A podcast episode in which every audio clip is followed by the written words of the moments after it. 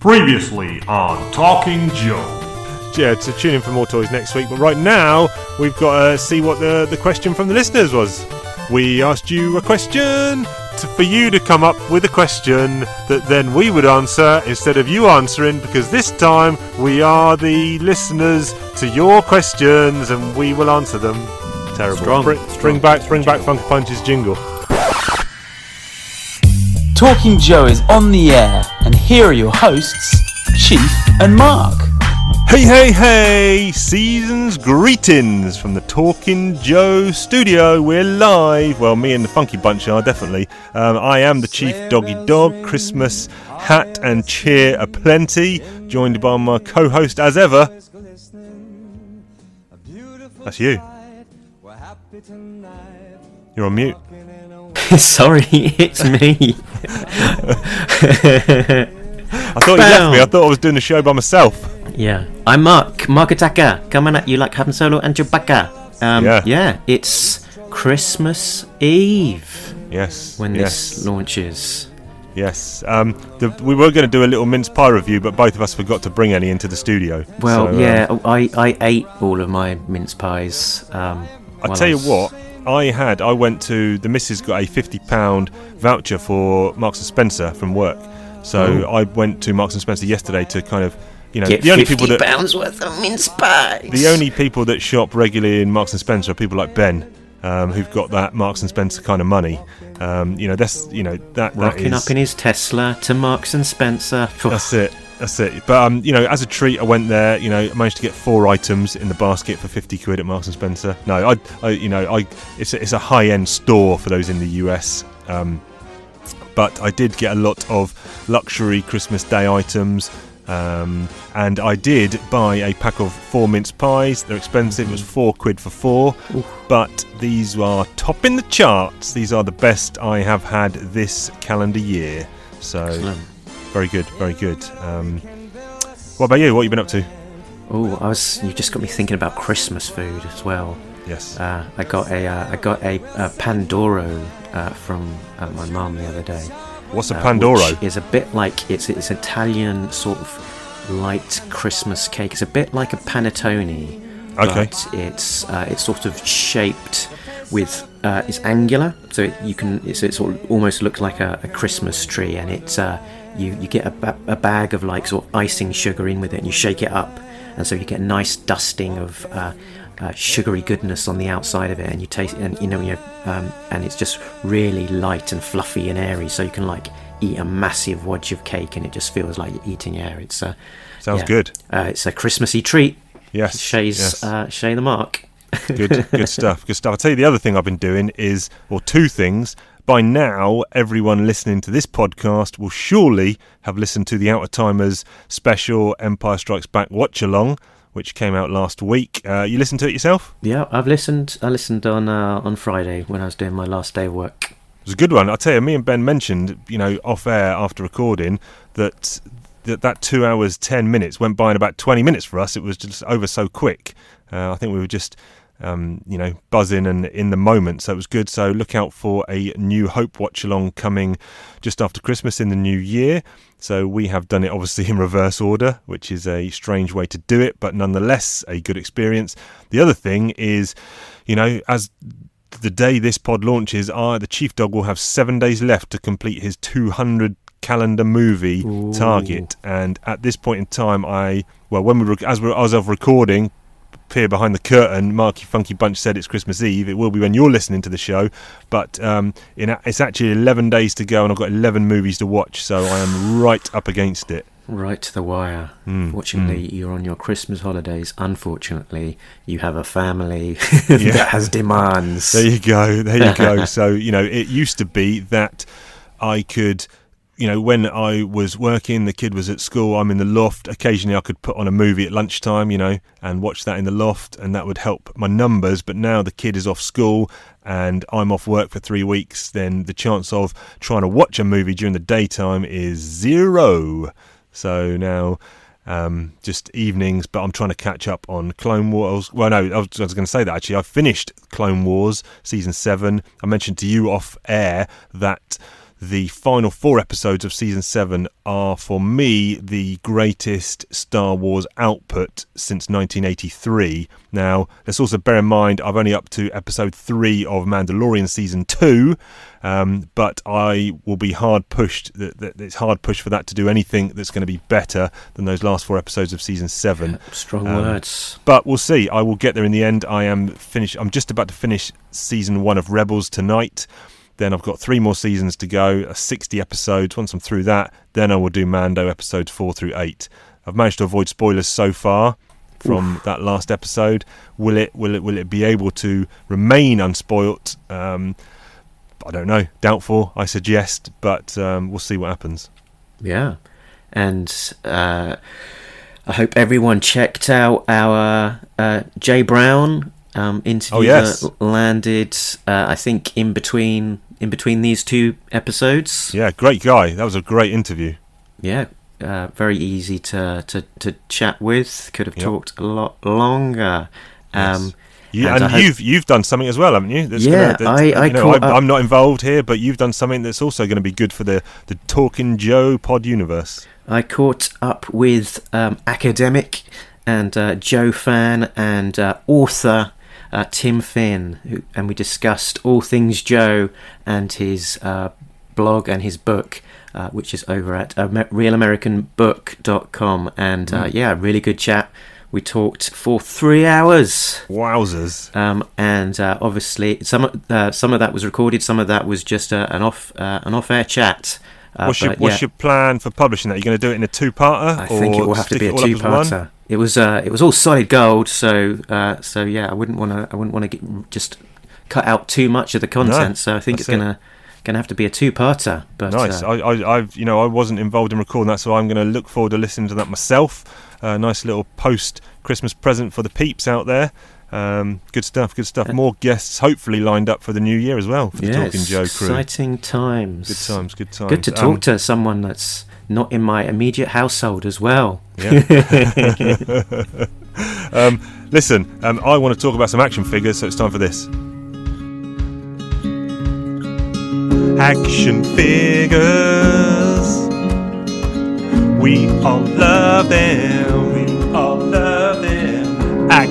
Figures. Oh yeah. They bring us joy in our daily life. Bring us joy. Action figures. Yeah. Evoking memories from our childhood. Childhood. But now we're grown and we just can't stop. Just can't stop. Buying plastic till our wallets pop, pop, pop, pop. When will it end? Who can say? Who can say? Cause action figures are part of our DNA. DNA, DNA. Some people say maybe we've gone a little wacko, but action figures bring us joy like a rainbow. They are so hot like a splash of Tabasco. Now it's time for action figure fiasco. Now it's time for action figure fiasco.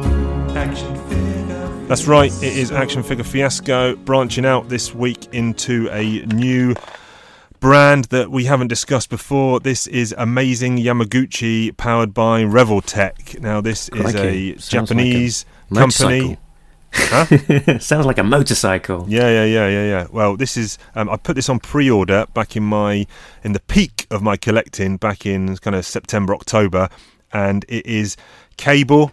This is figure number twenty in their series of figures. I'm just going to open the box up. Um, I think I paid sixty-eight for it on import. Um, so Mm, Yeah, so we- this is premium. So something about this guy must have uh, spoken to you to, to sort of branch out into the I'd seen some price pub- publicity shots. Basically, I I watch weekly this guy called Fwoosh, um, or he's called Robo Killer, um, and is, the, the website's called Fwoosh. He's got a, a YouTube channel where he does weekly action figure um, news updates and reviews and things like that. Really, really easy to listen to. Really good guy, kind of you know just a common man talking about action figures. And in all his previews, he looks at all the different lines um, of brands and toys that are coming up, action figures that are coming up in the six inch scale, in the one twelfth scale. And he showed publicity shots of this cable figure, and it was like, holy moly, this is straight out of the 90s. Massive weapons, big old cybernetic arm.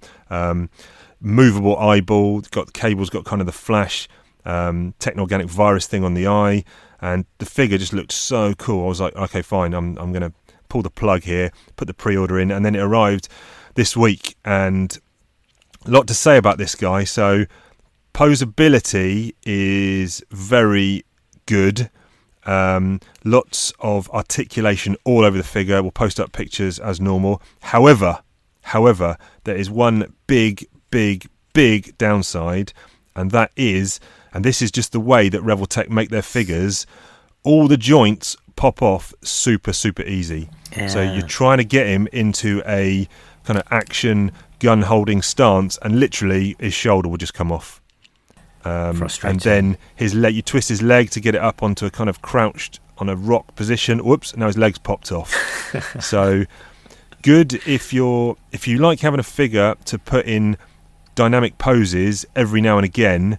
Fantastic. You know this ankle rocker's brilliant. There's almost no pose you're going to get this guy in. Although I, I suppose articulation is limited in a bit of ways. But if you're a guy who likes to hold the figure and just play around and mess around with it, awful because he's just going to start falling apart in your hands. Um, I'll, maybe I'll put up a little video. Maybe I'll take a video of me just dicking around with him, and you can see for yourself. Now, I'm I'm kind of two minds here. Shall I keep um, because it is such a cool figure, or I can probably, you know, sell it on the secondary market on eBay for uh, about what I paid for it. So I think he goes new for like 90 or, you know, including postage at the moment. I paid 68. So I don't know. I'm, I'm in two minds. Um, I don't know. Ah, look, his shoulder's fallen off again. What a bastard. But what he does come with, he comes with a modular gun. It's a, it's loads of pieces, and you can form it into either two guns, uh, like a rocket launcher and a sniper rifle, or a super massive. You build it, and it forms into a super massive gun. So, well, look, the more I'm just posing him now as I'm talking, he is well good. I think he's a keeper. Very Dunno. good. Very good, very good. Um, put the poachers up. Uh, what I'm going to do is I'm actually going to go through the last sort of three or four episodes and actually put up the pictures of all the ones we've talked about because I say it every week and I never do it. So I'm actually going to do it. That's my first New Year's resolution, pre-Christmas resolution, to put up all the pictures of the action figure fiasco toys we talked about. But um, K-Bought by amazing Yamaguchi Revoltech is there now.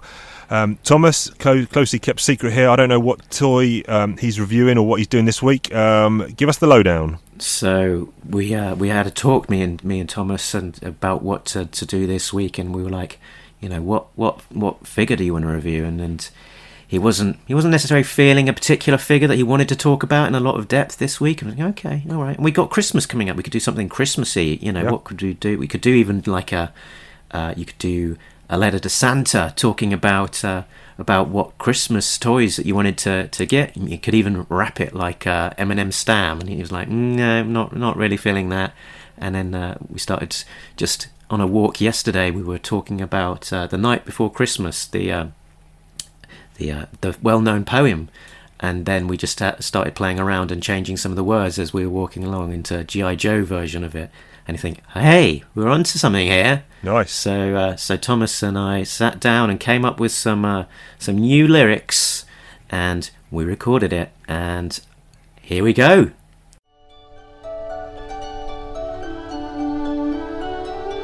It was the night before Christmas when all through their base no cobra was stirring, not even Scarface. Their weapons were hung on the racks with care, in hopes that Storm Shadow wouldn't be there.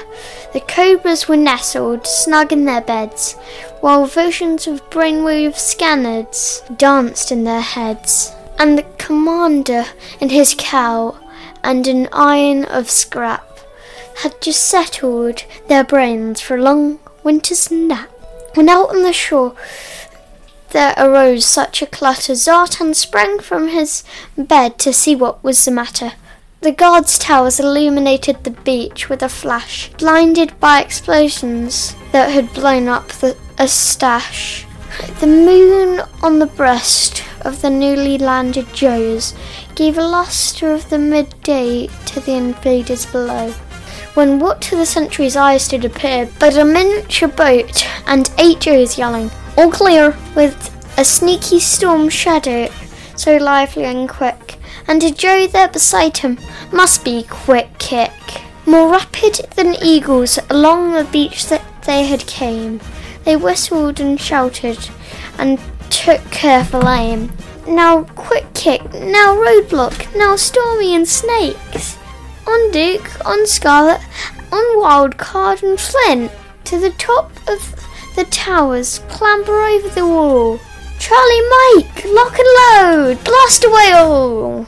As they leave the beach, the cobras continue to die. The terror drone launches a firebat into the sky. So they made for the freighter, but the cobras all knew. There was a team full of troops and Storm Shadow too. And then, in a tinkling of gunfire they heard on the roof, a vengeful ninja who, who had appeared almost bulletproof. As Zartan drew back his bow and was turning round, Storm Shadow appeared, landing with a bound. He was dressed all in camo from his head to his foot, and his clothes were all tarnished with blood splats and soot. A pair of sharp swords hung on his back, and he looked like an assassin about to attack. His eyes, how they twinkled, his expression, not merry. His deadly intent, revenge, was primary. As Zartan in fear drew back his longbow, it was clear it was finally time for the show. Down, Storm Shadow drew his sword from its sheath and through the smoke advanced with his clenched teeth. He slashed Zartan across his armored belly. He dropped to his knees, legs turned to jelly. He was bloody and scarred, no longer himself.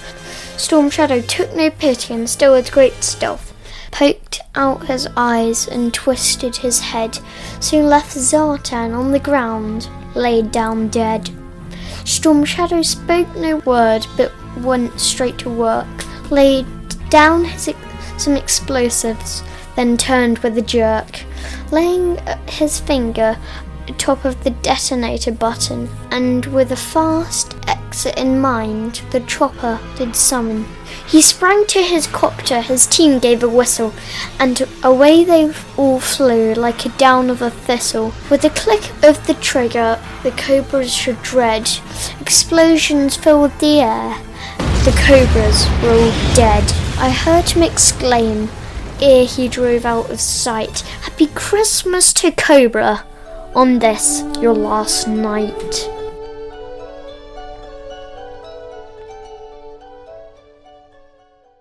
Whoa, Nelly, that is a piece of work right there. Uh, well done to the Seddon family, specifically those two boys, Funky Bunch and Thomas. Um, good stuff. Hopefully, more from you boys uh, in the new year. Yeah, well, there'll be plenty of uh, presents under the tree for Thomas to get fired up and do some reviews on. Yeah, So- good stuff. Um, what, what do we what do we do now? Oh yeah, we're going to talk about comics. Comic talk, oh comic talk. Barry Hammer writes them, Chief and Mark discuss them. Whoa, comic talk, oh comic talk. Larry Hama writes them, Chief and Mark discuss them. Whoa. Okay, Comic Talk this week. We're bringing you issues 259 260. Um, you eagle eyed, no, it's not eagle eyed. I got this wrong previously on a, it's on a uh, pod with Chris. It's not eagle eyed, it's ear, it's hawk eared. Uh, you hawk eared, no, is it hawk eared? Marshal BraveStarr, what was the ears? Ears Speed of the, hawk? puma, Spe- strength of the bear, Eyesight of the hawk. is eyes of the wolf. Oh, wolf. Ears of the hawk. Yeah, it is Okay. hawk. So you ear, you hawk-eared listeners might have noticed on the Jay Brown interview, I referred to this arc as Venom Rising, and of course it's called the Cobra's Venom. So anyway, there you go. There's goof of the week for Chief. Uh, maybe more goofs later. So yeah, two five nine two sixty. The final two parts of the storyline, even though as we previously discussed, the first three parts are kind of standalone-ish. and this is uh, a separate story, but does veer off into future issues. I believe I haven't read ahead, but you've read ahead. Yeah, it, it definitely does continue on into uh, the, Okay. both, both both of the main plot threads continue on into into the following issues. The I guess the thread that f- um, that holds this all together is is that uh, it's Ron Joseph is the primary artist for Yes. these uh, five uh, five issues. But yeah, story wise, it definitely continues on. So the, the Okay. Co- Cobra's Venom name is somewhat arbitrary, but we're getting alright. ahead of ourselves. Yeah, we're, talking, we're here talking about these 259, 260. So this is, like you said, it's uh, Ron Joseph on art, Larry Hama's writing, Brian Shearer's inking, and Jay Brown is on colours. Neil Uka- U- Uyetake is on letters. Let's talk about the covers. 259 um, A is the Ron Joseph. We've also got a John Royle, and then we've got the retailer incentive Jamie Sullivan cover. Yep. Favourite of these three? Uh, I think my favourite of the lot is the cover A by uh, Ron Joseph, which has uh, Destro and Baroness uh, blasting away at some blue ninjas, and it's it's very reminiscent of uh, Alan Davis style. It's uh, Yes. yeah, it's a it's a nice composition. uh, And there. like we mentioned last time, you know, I'm a big fan of Brian Shearer. His inks over Gallant are excellent, and in general, his art is good. He did a few standalone issues which I liked, but we did mention last time on the interiors where Ron was maybe struggling because of obviously the um, personal health issues he had. Uh, Brian jumped in to help out with inks, and I think Ron's art looked better when he's inking himself, and this covers an example here. He's doing everything himself, apart from Jay on the uh, James on the colours, and yeah, yeah. again, it looks looks stellar. Yeah, yeah, yeah. It's it's definitely um, you know head and shoulders above uh, a lot of the uh, a lot of the stuff that we see on the on, Yeah. on the inside, which isn't to be a slight, but but it's it's more to emphasise you know how good that cover is. I'd, Yeah. I'd say. I do like Uh, that. Um, I do like that John Royle cover though. It's kind of just a, a nice escape chase scene with who's got, got Chuckles and who would you say that is Cover Girl? Ooh, I, I guess cover girl. Hard to hard to say, really. Yeah, don't know, and a fang chasing a him. Quite- blonde quite like with that. a with a gun. Um, chicks two six. guns. Yeah, But uh, the the interesting thing on on that uh, cover B by John Royle is that uh, the uh, the car is a right hand drive, and the person shooting the gun, that blonde girl, cover girl perhaps, shooting the the gun is uh, shooting left handed, which uh, leads us to believe that perhaps. Uh, editorial at IDW decided they wanted to flip the image Right. to uh, to make it uh, you know appear you know, that way round. right. yeah, um, that's a that's a some heavy duty research there by Funky Bunch. I like it. I like it. Um, and Jamie two- Sullivan, who's done variants for all five five issues, continues his uh, his run into onto the onto these two. I think his his is the fa- his is my favourite of 260 covers. Um, Yeah, with the hydrofoil. with the hydrofoil and the shark kind of jumping over the wave, mm-hmm. uh, yeah, flag in the get that. background. I like that one a lot. Um, the John Royle cover, what's that? Is that Helix? That's Helix, yeah, which is a nice cover, but I'm just uh, I'm doing a, a, a diagnostic uh, eight here that, that that you know she doesn't appear in these issues, No. so she shouldn't be on the covers. Okay, well, um, let's find out what uh, we got in store in these two issues. Sightline is evac'd from Springfield, but the damage to his leg is severe, and despite a surgical team being flown in, it has to be amputated. The Joes soon receive a suspicious package with schematics for a robot prosthetic leg, a thank you gift from Dr. Mindbender for saving his life from the Venombot. Meanwhile, in Shadizar, a, uh, a, a sliver of the former emirate between Benzheen and Trucial Abysmia, Covergirl leads a team of Dusty, Muskrat, Leatherneck, and Repeater on a mission to rescue three UN workers, and also a team of missing Joes who had previously been sent in but lost radio contact. As they make their way, the extraction team in Shadizar spots an ambush ahead and is able to counter it successfully. Meanwhile, in Shara City at the orphanage, Airborne's team of Ripcord and Heavy Duty begin a plan to evacuate their three UN contacts, as well as all the orphans they are watching over. In search of a ride, Airborne and Heavy Duty raid a Green Morning HQ, taking them out and requisitioning their VW van. Meanwhile, in New Jersey, Destro and Baroness and a platoon of Iron Grenadiers take out a Re- Revanche office in a hostile takeover. Destro reveals that other Revanche offices around the world are hit simultaneously. Later, in Kansas, Destro, the Baroness, and the Iron Grenadiers flush out another subterranean Revanche base, but come unstuck as they encounter the giant tentacled hive mind of Alpha 001 Prime. And finally, over in San Francisco, Milo is admitted to the Joe base and dojo run by Budo. Let's which, which should we go first? Let's look at um, the UN stuff that's going on. Sure. So the team going in there um, to rescue, like you said, the UN workers. I, I don't know. This is the kind of stuff which is just boring me now. this Mm, is this is, uh, and we'll come on to it when we talk about the the Blue Ninjas. I love all the Blue Ninja stuff now. I've done a flip reverse. That is right in my wheel, right What? in my wheelhouse. Just love all that, you know, crazy off the wall um, weird stuff. But this this kind of um, stuff that's situated in the real world, kind of um, heavy militarized stuff, is just not for me anymore. Yeah, well, you you you know when we were doing issue, was it two five one or whatever the Duke special mission? Yeah, yeah, that's the Um, same. Yeah, You yeah you really didn't didn't get on with that one, and, and it's sort of in that same sort of wheelhouse. And we also had that um that ambassador rescue not too uh, Right, long ago yes, when the, yes. the Ambo yes, and- with the practicals. with the exactly. The, and, Which- and we've got more very much more of the more of the same where where it's it's kind of those non-cobra insurgents in the desert uh, on the you know in their in their pickup trucks with uh, heavy duty uh, um, guns uh, over the top of them uh, you know chasing down the joes.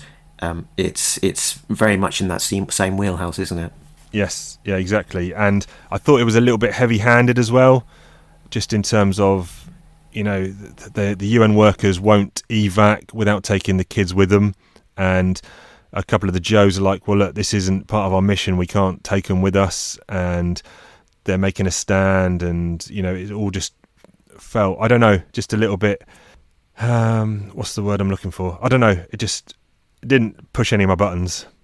Yeah, actually, you put me in mind of the fact that it's this isn't actually even the first time that the jo- Joes have been put into a circumstance where they've had to uh, rescue a load of uh, uh, a busload of orphans or refugees. Uh, if you remember, they were back in um, well, I can't remember the name of the country now. Sierra Gordo, I think it was.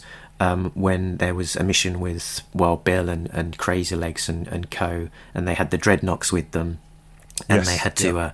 To bring along a uh, yeah a busload of uh, refugees on their on their mission as they were trying to make uh, make their escape.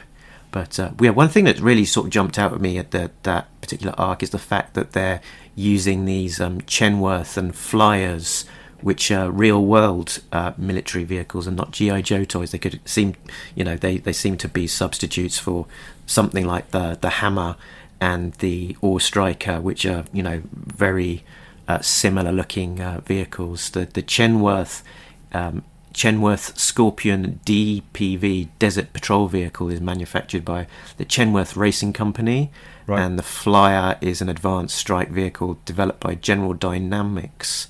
So um, yeah, interesting, interesting tack here that that it's it's sort of centering their vehicles so much on a on a real world example rather than yeah the the grand inventory of, of GI Joe vehicles that actually um, exist. Okay, fine. I mean, this is this this continues on because at the end of issue 260, we see him on um, one of these jeeps and they're getting out of Dodge. So obviously, this does go into the next few issues. Yeah, yeah, yeah. Um, they're, they're sort of on top of um, that VW uh, VW camper that uh, yeah. that um, who who was it? It was heavy duty and airborne had uh, gone to the Green Morning HQ and uh, uh, yeah requisitioned as uh, as I said and Yep.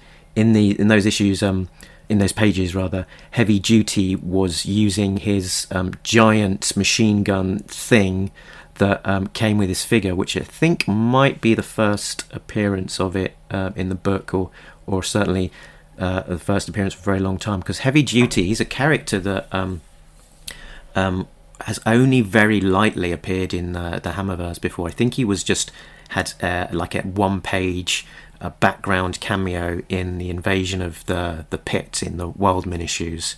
So I'm guessing, yeah, in the 120s or 130s. Um, he did. He was obviously in the Rise of Cobra um, film as a kind of substitute for Roadblock in the first film, almost.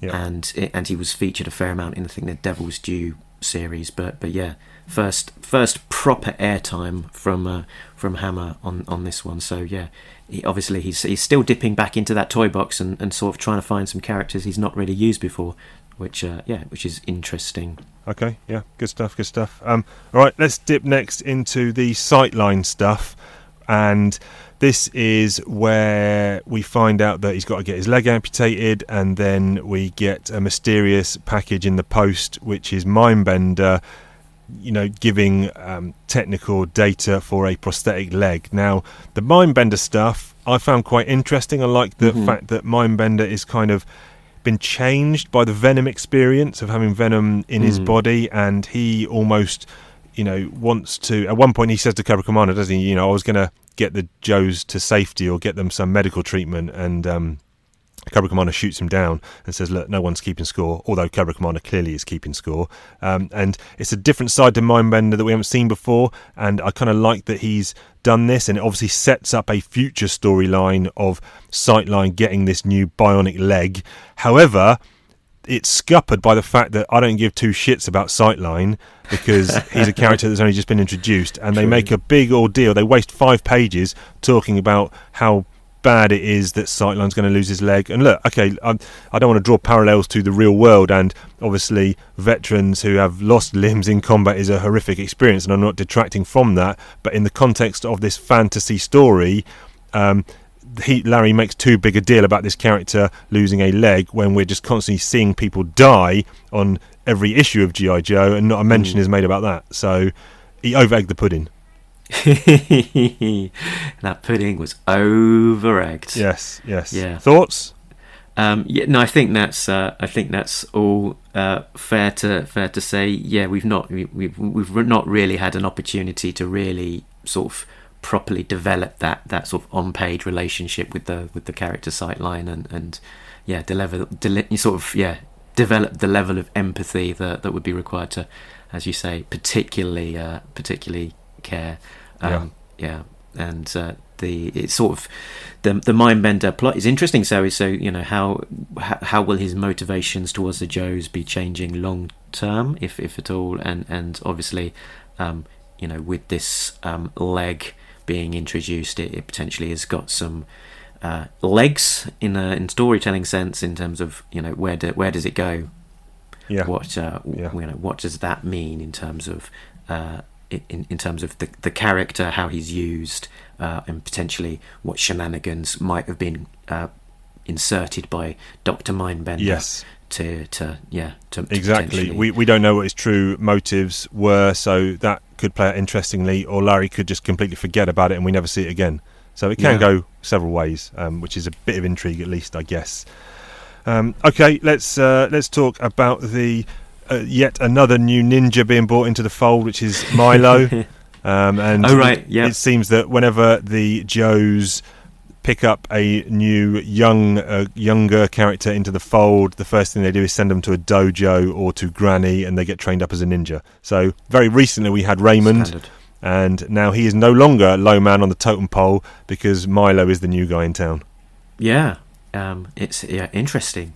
Uh, Joe's are, Is it? uh, right, Joe's are running, is it, or is a it is little- it terrible It's maybe maybe it's terrible. Might have been the word I was going for. But yeah, the the do- Joes are running a dojo slash daycare center slash orphanage uh, over there in San Francisco. Um, yeah, see where see where this one goes. I mean, generally, um, the the non toy characters introduced into the Joe world are often are often a good introduction, and Yeah. and you know do do make for for good storytelling.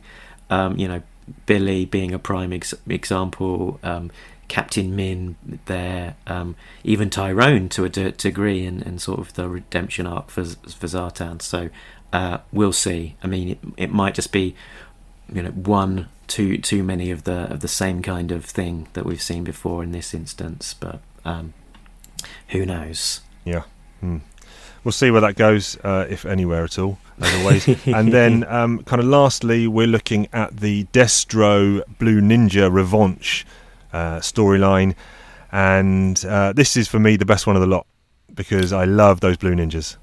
you know, that, that- I'm yeah, No? I'm I'm not I'm not digging the Blue Ninjas. I'd, Okay. I'd quite happily have seen the last of them by this Okay. point.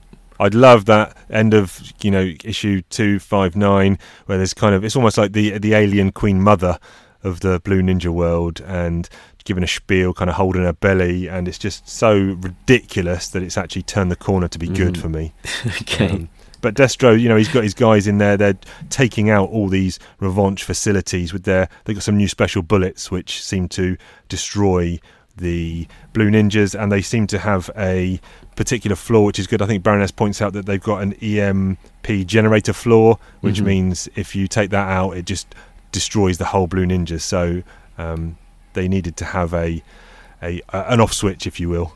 Exactly, yeah. Because I mean, previously we've established that they are somewhat, uh, uh, what's the right word? Indestructible.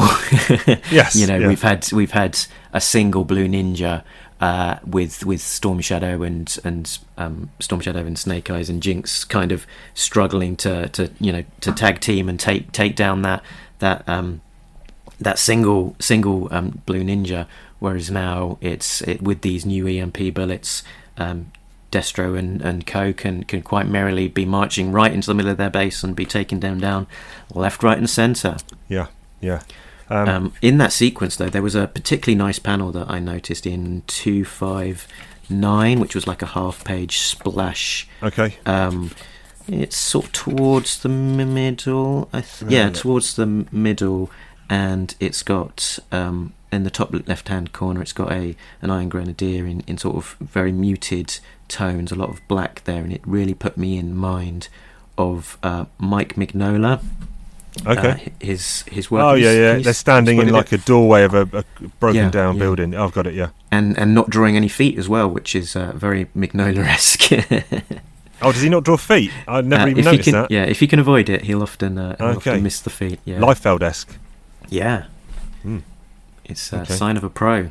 That's it. Yeah. oh yeah. Look, you and also even Ron's carried that over because he's not drawn Destro or Baroness's feet in that panel exactly. either. Yeah, yeah, yeah. They're sort of yeah, just sort of cro- cross hatching away into the uh, smog Yeah. on, yeah. The, on the floor. Yeah. Um, yeah, so they're they're basically just trying to take him out because they know that effectively. I still don't know what the the Blue Ninjas' ultimate goal is. Is it just world domination? Well, yeah, it's, I mean, I don't know, and it's all a bit confusing, and particularly with the alliances as well. That that Cobra and you know Cobra and Destro are meant to be working together almost as part of the same unit at the moment, and Cobra and the Blue Revanche are, are working to seem to be working together, sort of you know much more hand in hand. These these last you know quite a few issues, and and you know they've been talking to the fact that that Revanche have supplied um, Cobra with a lot of technology and weaponry, etc. Yeah. So it seems a little bit odd that suddenly you know they're just number one enemy for Destro a- a- again. It seems it seems like just as they'd almost reached a stable state where they were living in happy harmony together. Uh, yeah, it's the, the, it's this point that Destro sort of starts kicking up, kicking up a, a fuss, Yeah. and, and maybe. however, there's- however, the one of these Blue Ninjas does have my favourite line of dialogue. quote of the week, quote of the week, quote of the week, quote of the week, quote of the week, quote of the week, quote of the week. Um, and it actually comes from Alpha 001 Prime, who I Oh. think we'd previously seen BN 001, haven't we? And now this is Oh, Alpha yes. 001 Prime. And obviously, I'm guessing when Alpha Prime goes, uh, he will find out that that wasn't the top Blue Ninja. There was actually another one as well above that. I, I guess you can just keep going. You led to believe that you've witnessed the top of the food chain, but you never do. And um, this one says Alpha 001 Prime welcomes you to the presence of the core entity. We are pleased to have you to join us here. We have such magnificent plans for you. As these tentacles pop out. Hmm. I liked Yeah. it. Bit of Magnificent spiel. plans. Hmm. I was I was a little bit confused by Alpha Prime's thought process though, because at the very end of two five nine, that that splash with yeah that with this quite striking imagery of uh, of the the robot sort of holding its uh, stomach as if it's uh, you know got a big pregnant belly there or something with the the green flowing in and out.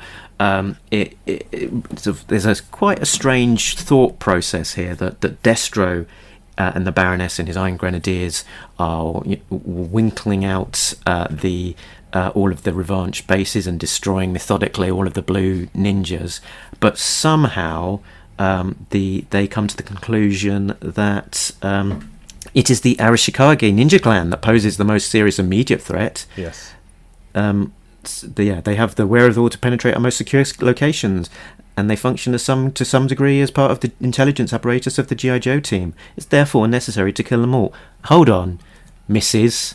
You are literally being destroyed systematically Destro. by Destro at the moment. Yeah. It is clear that the most serious immediate threat, literally right this second, is Destro. Um, what nonsense! Yep. Well, there you go. What, what, do you, what do you expect from some kind of hive mind robot slash human cyborg creation thing? There's a bug in the system there. Yeah. Yeah. Um, favorite line of dialogue from you? Um, my favourite line of dialogue uh, was probably from Airborne, uh, Okay. where he's been taking out those those green dawns um, in a somewhat badass way, and he says, "I'm your karma, come home to roost." Blam. Strong. Take that, scumbag.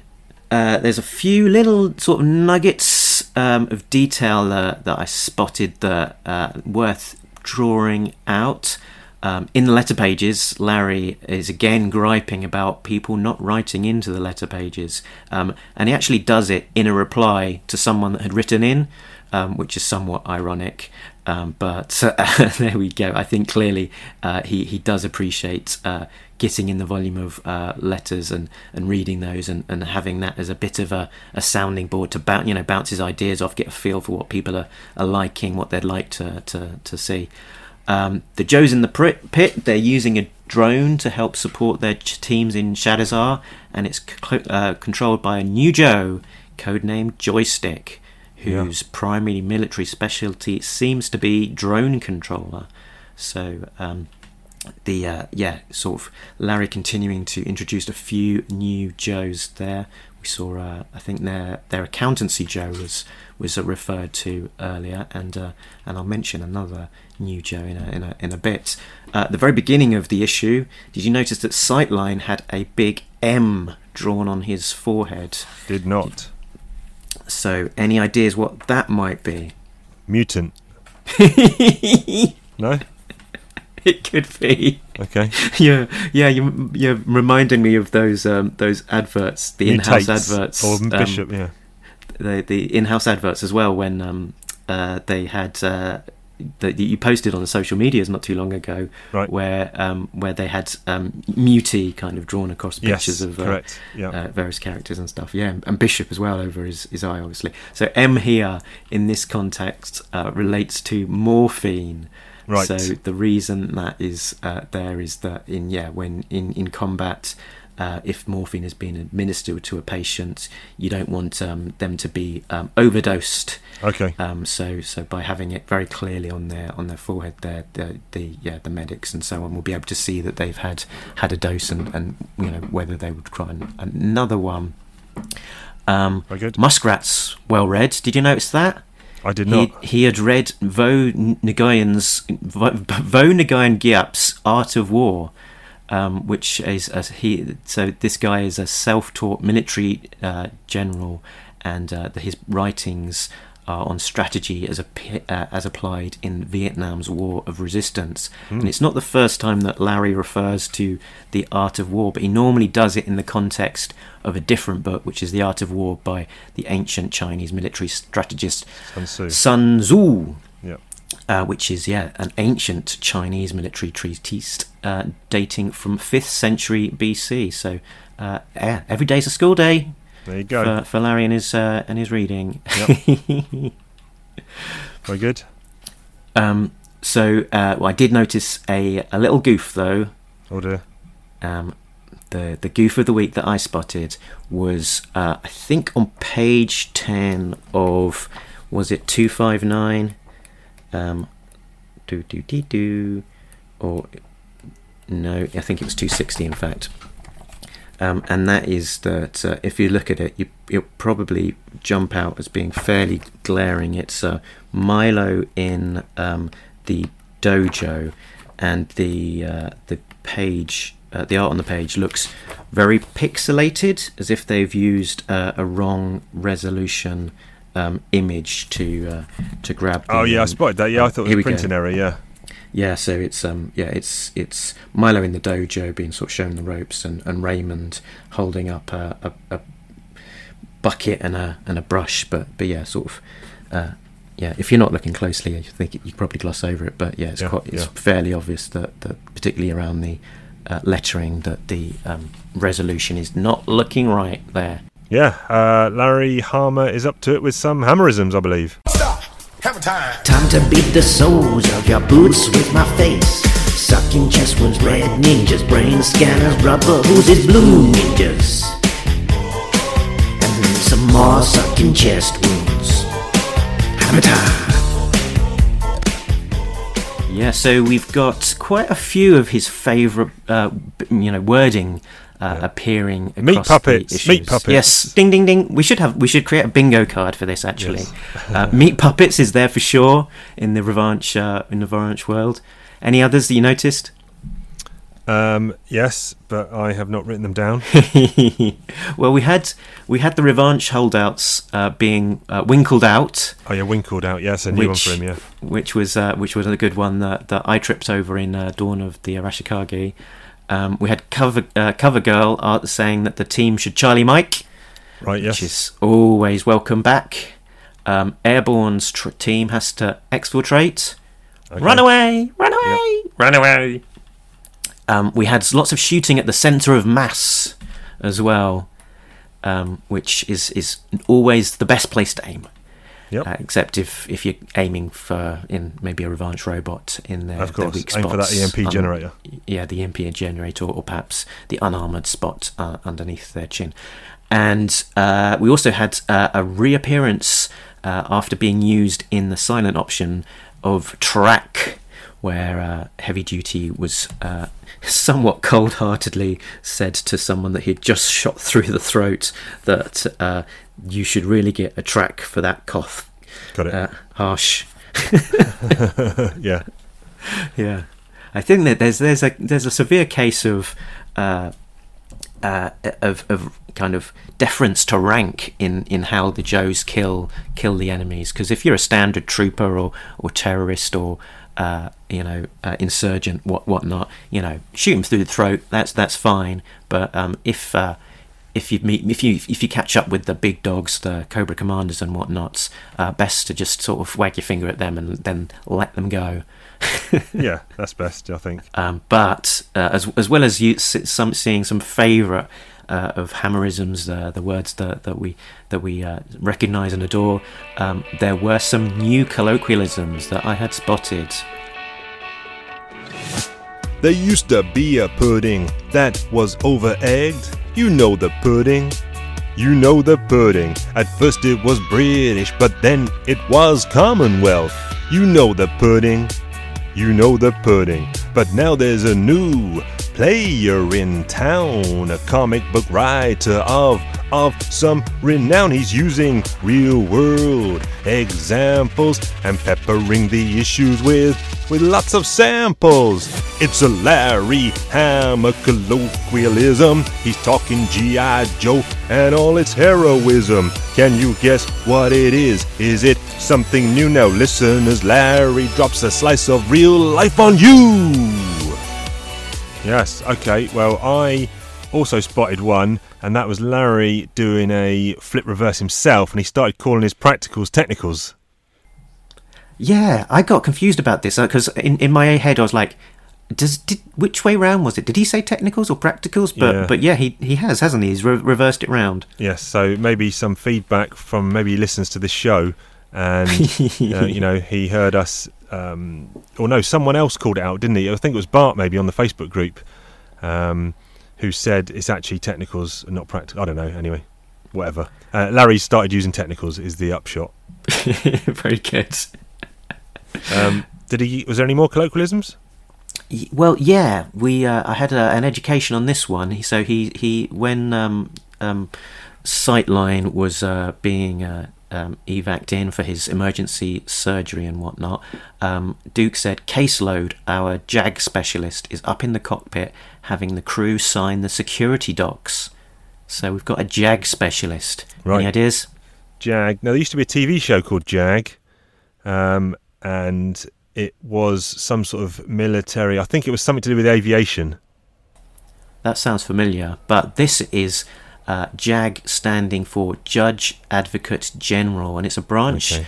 uh, or speciality of the military concerned with military justice and military law. So, judge advocates serve primarily as legal advisors to the command that they are assigned. So, this is all about. Uh, yeah, a caseload being a a legal specialist for the for the Joes, uh, along with their accountant and uh, their their new uh, yeah joystick uh, drone drone dr- drone jockey. Yes. Um, uh, yeah, sort of working away there in the background as as their admin force, a real American admin force. Um, Very good. and another another colloquialism I, I got, which this can't be new to, to the book, but um, I- I thought let's look at, let, let's look this up and see what it actually means. Is defiliated crossfire? Okay. I've heard that before. I think in Larry's book, but I can't remember. Yeah, a, a unit or position is in defilade if it uses natural or artificial obstacles to shield or conceal itself from enemy fire. So it's a, a fancy way of saying getting behind cover, essentially. Right. Got it. Yep. Makes sense. And about this time, we have been doing a new feature called "Where's Molly?" But uh, let, let's just skip that again uh, this week. Don't think. Listen, we've got man, much. you introduced this new segment. I think it's only appeared once since you introduced it.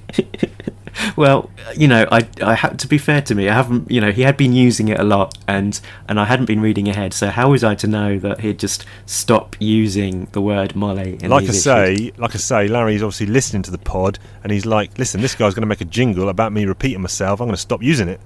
Oh dear. So we'll find out. Um, you've read ahead, so you know whether it's coming up in the next episode or not. But um, anyway, play that jingle. Hit it. Where's Molly? Where's Molly? Where, where, where, where's Molly? There you go. You get your jingle anyway. Um, we'll Where's segue Molly? now. Nowhere. We'll Nowhere. segue That's now into uh, MVP.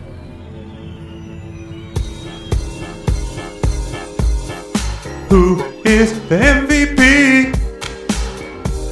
Most valuable person in these issues. Who is the MVP? Is it a Cobra Joe or the enemy? Good guys are the Joes now show counter terrorist force, but hush, it's on the down low. Pages of this book, go have a look. We're searching for guys or gals that have the hook. The hook of being the best thing in the story, chomping up scenes, front and center allegory. And let's not forget about those cats named Cobra, sipping Dom Perignon. Are you sure they're sober? Brainwave Scanner is back, gonna be messing. Big CC and Destro teach a lesson. Talking valuable, can we talk the dreadnoughts, grape soda, chocolate donuts, and then the jukebox? Who is the MVP? Most valuable person in these issues. Who is the MVP? Is it a Cobra Joe or the enemy? Anyone sticking out for you in these two issues? Um, I found this one a tricky one, um, and and my answer I think is probably fairly arbitrary.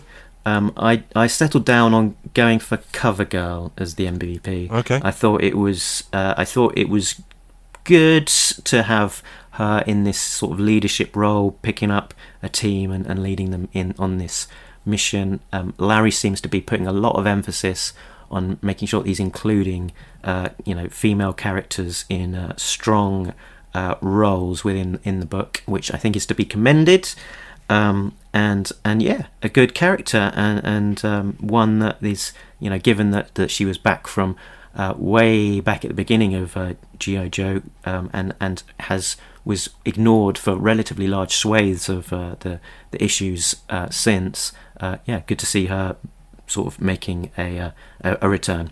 Yep, good stuff, good stuff. I'm going with Alpha Prime 001, just for the fact of it being yet another Blue Ninja leader. Typical meat puppet response there, There from you. Chief. That's it, exactly, exactly. Um, I will ask you this question now because you have read ahead. Can we sufficiently yo Joe this as a story arc, or should we wait uh, and include it these two issues into the next arc?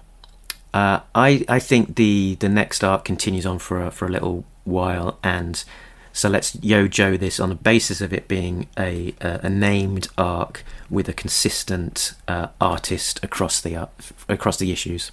So, what all five together? You mean? Yeah. Okay. Um, six, six, Six. yo-yos. Oof, harsh. Um, seven. I'll go. Seven for Funky Bunch, six for the Chief. So next up, what have we got next? Um, t- it's another five-parter, is it? Six one to six five.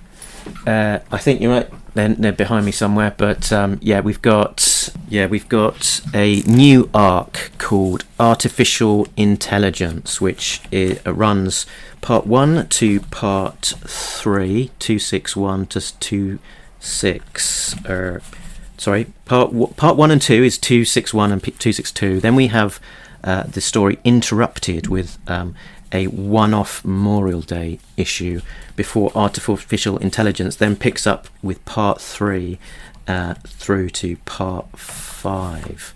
Um, so, um, yeah, Read read those five listeners if you want, and then we'll decide, I guess, uh, what works best when we come to record over the next couple of weeks, whether we do it all in one or, or split it up again.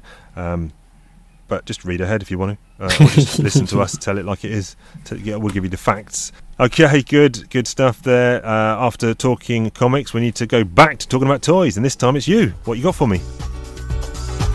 Mark talks about toys, ho ho. He talks about G.I. Joe. He talks about all the toys from the comic book and the animated show. Mark talks about toys. Mark talks about toys. So, I'm selecting a toy that was featured in these two issues that we just looked at. Any guesses, Chief? Cover girl.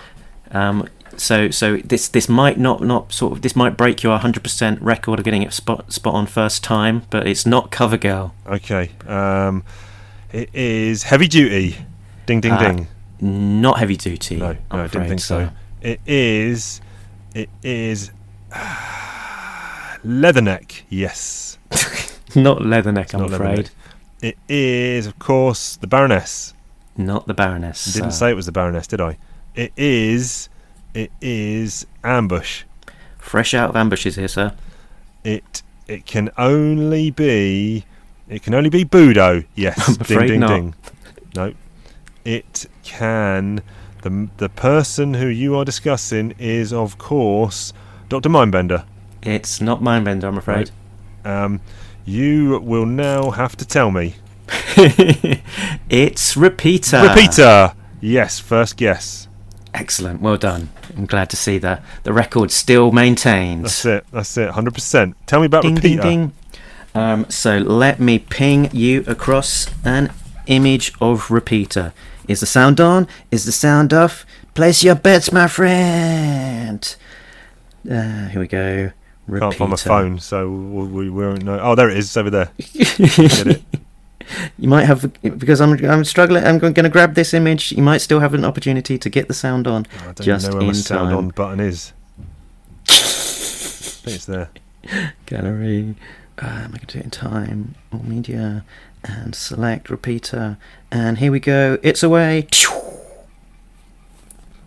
Oh, my sound was on, but no sound came. Uh, There he is. Um, this give me a year for this guy.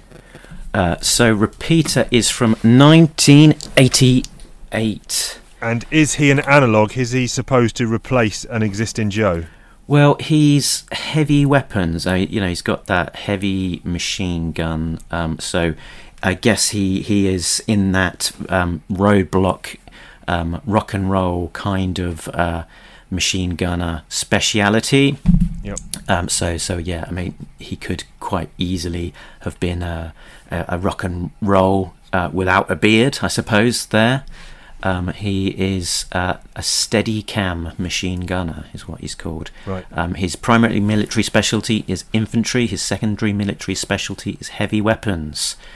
and birthplace Rhode Island, as I believe many of uh, the uh, the Joes were from. So, with close to 20 years in the army, Repeater never got any higher in rank than E6. His performance in the field was always top notch, but he could never hack it in garrison. He's not a barrack soldier and never could be, but send him out into the bush beyond the furthest base camp, and you'll find that he's the one the other grunts wants to soldier with, because he's the one who's going to bring the grunts back in one piece. Hmm. Being the machine gunner is probably the toughest job in an infantry squad. Number one, he's got the heaviest load to carry. Number two, as soon as he starts firing, the enemy knows where he is and he becomes their primary target. Number three, your squad depends on him to keep firing through all of this to provide maneuvering cover. The machine gunner should always be the strongest, most stand up troop you have.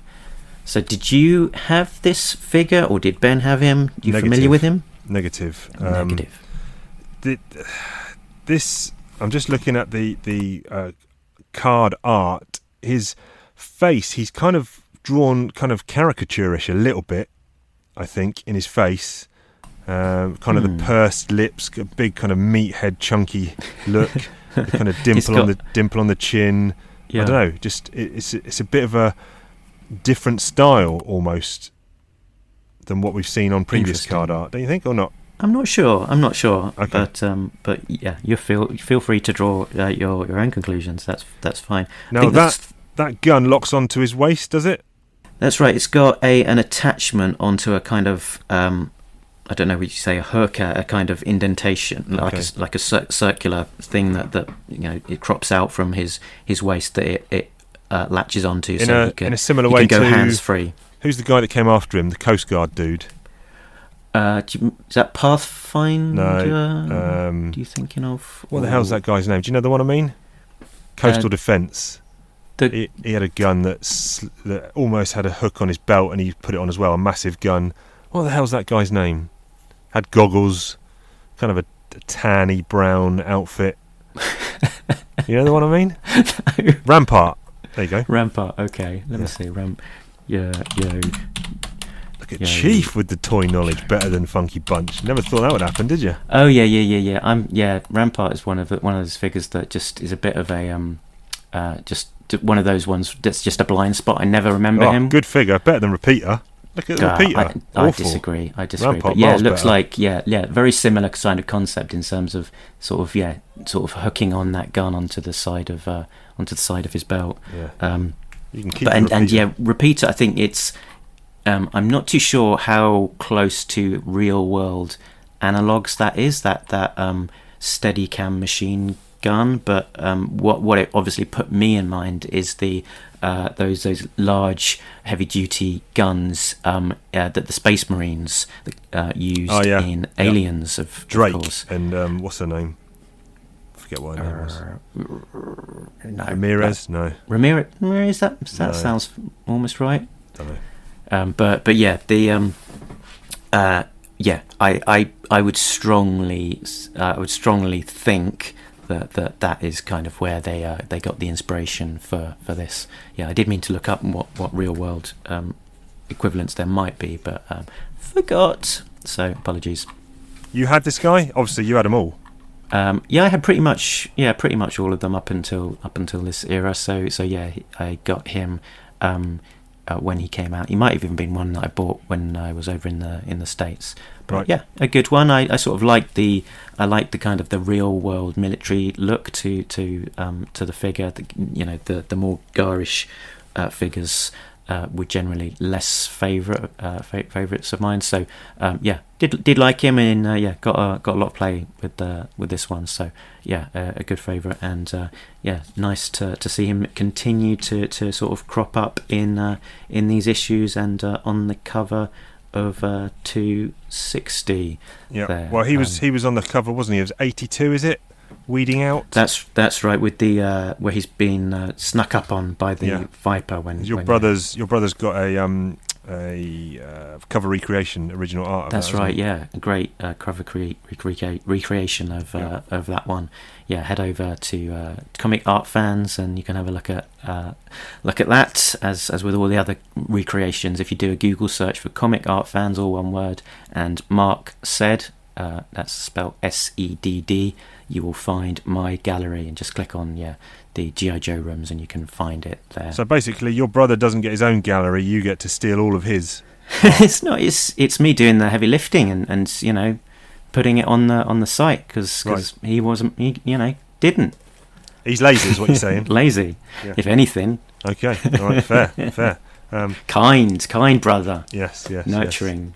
Um, repeater, good stuff. Good stuff. More toys from Funky Bunch next week. Chief will maintain his 100% guessing record. Yeah, the man is it. unstoppable. It's crazy. Yes, it's, It's like crazy. a- I mean, look, phone up Norris McWhirter, get them Guinness books down here, put him in the Guinness books. Um, listen, we um, have got a question f- uh, we put to the listeners.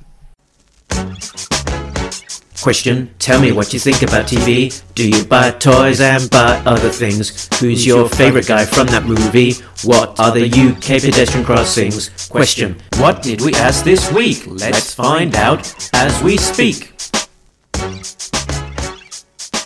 Okay, good stuff. New jingle from Funky Bunch. This man is a machine. And make sure you did listen to the end of last week's episode for a little treat um, to know why this man is the jungle jungle VIP, even the jingle, Jingle VIP. He might be in the jungle as well. Not sure. Um, the question this week was all about crossovers. What is your favourite crossover? And you left it pretty vague. Could be anything. Could be Joe related, non Joe related, movies, comics, TV, whatever. Yeah. Crossover. Could you be know. that time that EastEnders met with uh, met up with Coronation Street. Yep, could be that time you put thing. bacon in your porridge. I mean, you know, we've all done it. Um, so, what was the, what was the uh, responses we had? Uh, yeah, we got a few different different uh, ones. Um, there was some nice left uh, out of left field ones as as well. So uh, Greg came straight in with uh, Daffy Duck versus Donald Duck from uh, Who Framed Roger Rabbit. Um, great sequence there. Can't remember it. Can you not? Oh, No. they're doing a piano duel. Okay, Um, uh, yeah, so it's a great sequence. I can remember distinctly. The first time I saw it was on um, Barry Norman's film, Okay. 19, whatever it was. Yeah, yeah. And they, they showed that little clip. Cool. Um, excellent stuff. Uh, we had Bart uh, with the Punisher Nam crossover. It's not one I think I've ever actually read, but uh, you're a Punisher yeah. fan as well, aren't you? yeah, I like the Punisher, like the Nam, but um, yeah, for whatever reason, haven't uh, tracked that one down and uh, had a look. Uh, Jay had RoboCop versus Terminator, which is one that I definitely have read, uh, and had even got a, uh, a sketch from the artist uh, Walt uh, Sim- Sim- uh, Walt Simpson, Simonson, Simpson, Simonson, Simonson. super fan Mark. Yeah, yep, right first time. Um, got yeah, when he was uh, he was in the UK, got a nice sketch of the the uh, RoboCop from him. Very good. Uh, Darren came in with Hot with Bambi versus Godzilla from 1969, which is a short black and white uh, sort of indie f- film, uh, if you can call it a film, which is essentially Bambi uh, sort of stood there for a few seconds before Godzilla's leg comes down and squishes him. ah, there you go. Uh, we had a couple of people coming in with uh, Batman versus Predator, which is would be I think on my short list of favourite crossovers as well. So from uh, uh, uh, Dave Gibbons writing and uh, the Kuberts on the art. Um, this was kind of right at the beginning of of, of a big trend of uh, Dark Horse um, crossovers with various properties. Um, and yeah, good art, good good team, good writing, good art, really solid solid story. Um, and and yeah, sort of I think stands up even uh, to to this day. I imagine it's one that you would have read back in the day, Chief. Have read that. Prefer Batman Predator 3 by Chuck Dixon and Damaggio. Think You've got to be contrary, Chief. That's No, I, th- I honestly think it's better. Go and read Batman Predator 3. Okey-dokey. Um, and uh, for fans of Batman's vs Predator, I'd also recommend that you do a little YouTube search for Batman Dead End. Have a look at that fan film. It's a bit of fun. Is that the one with Uh, Predator and aliens as well? That's right. Yeah. Oh, yeah, I remember seeing that years ago. Very old, Yeah, that, well, that's good. Well done. Yeah, yeah. It's uh, it's yeah, nice and atmospheric. Only a few minutes uh, long, but um, yeah, sort of again, sort of quite towards the beginning of some of that fan uh, fan film kind of uh, genre. Um, Yep. And yeah, and a lot of them are quite shonky, but this one was very well done. Um, Yorktown Joe came in with GI Joe versus Six Million Dollar Man. That got a couple of uh, votes. Um, I'm sad to say I've uh, I've got that. It's in my box, but I've not actually got around to reading it. Um, are you the same, Chief? I think I've got the first three issues, but uh, never read them. Yeah, I mean, I don't have an, a really an affinity of the with the Six Million Dollar Man or Bionic Man. Um, it's just not something that I watched when I was a kid. So uh, yeah, don't have that affinity for the for the property. So, um, but but I'm sure it's uh, it's nicely put together. I would bet, given given the, the team that's involved. Um, I've written down Harley. Hopefully that's your real that, that's your name, and I've not written that down wrong. Who called out Street Fighter GI Joe, and obviously there was the toys Street Fighter versus versus GI. Well, the the, the Street Fighter toys done in the GI Joe format, but there was also the uh, mini series where uh, they uh, yeah did did fought essentially in a in a tournament. Um, is that one that? that? you've got round, round to reading, Chief? Uh, nope, nope. Sounds like it's up my alley, but I haven't read it. Have you read it? Yeah, I read it a, a little while ago. And you Um, didn't like it. I yeah, I think it's fair to say I didn't I didn't like that one. Uh, but you know, if you did enjoy it, hats off to you. Well done. Um, and Chris Diagnostic AT McLeod said um, the Revolution box set, and uh, uh, I, you know this was I think new to me or new newly remembered from me because I forgot it before. And it's a, this really cool box set of toys which had Mask, Transformers, Visionaries, GI Joe, Rom, and uh, the IDW version of Action Man, um, sort of inspired by the Revolution crossover that IDW was doing. It's a it's a nice looking set. Interesting. Um, and Jim Godfrey uh, said um, to, to finish off the uh, round out the, the listener comments that crossovers are lazy cash grabs dreamt up by parasites that dwell deep within marketing bar- departments. So, needless to say, not a fan of the crossover. There you go. Strong words from the big JG. Um, any of any personal favourites of yours? Um, so I mentioned Batman versus Predator. Um, one of my favourites originally was uh, the Judge Dredd and Batman crossover, illustrated by Simon Bisley, which, uh, as a youngster, just blew my mind. I thought, that, yeah, his his art style was incredible on uh, on that book, and I actually uh, photocopied in colour photocopies um, uh, uh, some of the pages on that and blew it up and stuck it on my wall at the the time. Um, and I just think um, as well, the, in terms of other crossovers, that what the Marvel universe has been doing in terms of the cinematic universe is, is you know, quite a stunning achievement. And uh, yeah, that that would be probably my other favourite. Just sort of, you know, the way that they've been able to pull, pull off what they, they have that that grand sweep of all of these interconnecting uh, franchises, um, you know, and do it so well. Um, yeah, very impressed. Yep. What about yourself, Chief? Um, I'm just going to stick to comics for this one. Um, I would say um, the Batman Elmer Fudd from 2017 by um, Steve Orlando, um, Tom King, and Lee Weeks. Really, really enjoyed that. Um, yeah, very good. Batman Planetary Night on Earth from 2003 by Warren Ellis and um, Cassaday. I liked. Good stuff. Yeah. Suicide Squad Banana Splits from 2017 um, by Bedard and Caldwell. That's um, another one of those um, Hanna Barbera DC crossovers. Um, what else? Batman Tarzan, Claws of the Catwoman from 1999. Ron Marz, Igor Kordey. Like I said, Okay, Batman not one I've Predator read, 3. yeah. Superman Tarzan, Son of the Jungle. Chuck Dixon, Carlos Meglia. Uh, Green Lantern, Huckleberry Hound. That's by um, Mark Russell and Rick Leonardi. Um, and I did quite like. It's part of a bigger storyline, so you won't get your most out of it. But I did like the Wildcats Aliens, uh, which was Warren Ellis and Chris Sprouse. But that's Yeah, that was well of, done, wasn't it? Yeah, yeah. Part yeah. of a, a, a bigger Stormwatch storyline. So on its own, probably won't get the most out of it. But um, And they also they also bravely used that story to wipe out a huge swathe of the leading cast on the book as well, which was very unusual for that kind of Yeah. crossover, where largely they're sort of slightly to the side of the normal continuity and, and can be ignored for the purposes of continuity. Whereas this one, they used a they used a actual you know inter inter franchise property crossover to to wipe out a good chunk of the of the cast, Yep, yep. 1998. That was a long time ago.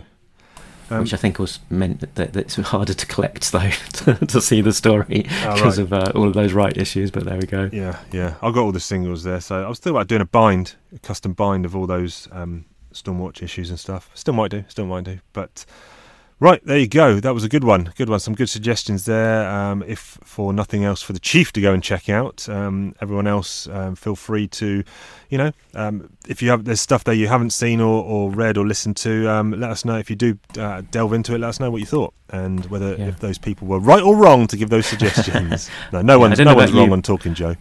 I don't know what you're going to pick up, but, uh, but I think this has motivated me to actually finally dig out those GI Joe versus Six Million Dollar Man issues and actually give them a read. Um, yeah, I'll I'll do that probably some point this week. Very good, very good. Um, thanks to all the listeners for the response there. That keeps that segment going, and in fact, the listeners keep the show going because without those uh, loyal, good listeners. You know, there's no point in doing the show. So thanks to them as always. You can catch us in the usual places. That's talking underscore Joe on Twitter, talking Joe Comics on Instagram, talking Joe Comics at gmail.com, or talking Joe a G.I. Joe podcast on the Facebook. Um, yeah, well, I guess we're prepping up now. Christmas Eve, wink, wink. We need to get ready for the big man in his red outfit who's going to come and deliver all my post. Oh, no, that's the Yep. different guy in red. Got Um, a big man coming to empty his sacks down your chimney. Oh, don't do it. Don't do it to me, please, um, big man. Anyway, listen, I'm going to put some mince pies out for that big man, and uh, Chief's going to snaffle them all down. Um, listen, Merry Christmas, everyone. Have a Happy New Year. The Talking Joe crew will see you in the new year with lots more content. Because when all is said and done, we will catch you down the road. Because we've been talking Joe. And we're all out of Christmas cheer. We got loads of Christmas cheer. What you talking about, Chief? Laters.